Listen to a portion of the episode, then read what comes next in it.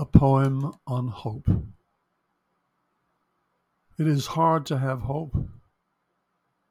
It is harder as you grow old. For hope must not depend on feeling good, and there's the dream of loneliness at absolute midnight.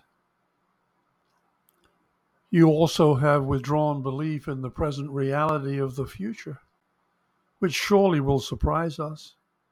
And hope is harder when it cannot come by prediction any more than by wishing. But stop dithering. The young ask the old to hope. What will you tell them? Tell them at least what you say to yourself. Because we have not made our lives to fit our places. The forests are ruined, the fields eroded, the streams polluted, the mountains overturned. Hope then to belong to your place by your own knowledge of what it is that no other place is, and by your caring for it as you care for no other place.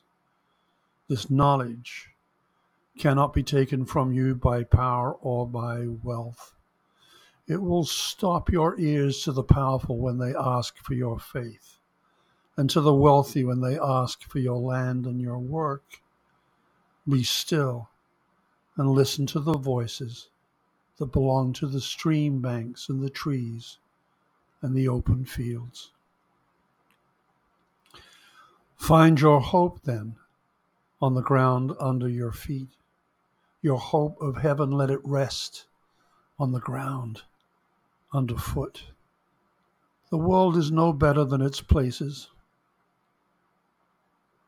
Its places at last are no better than their people, while their people continue in them. And when the people make dark the light within them, the world darkens.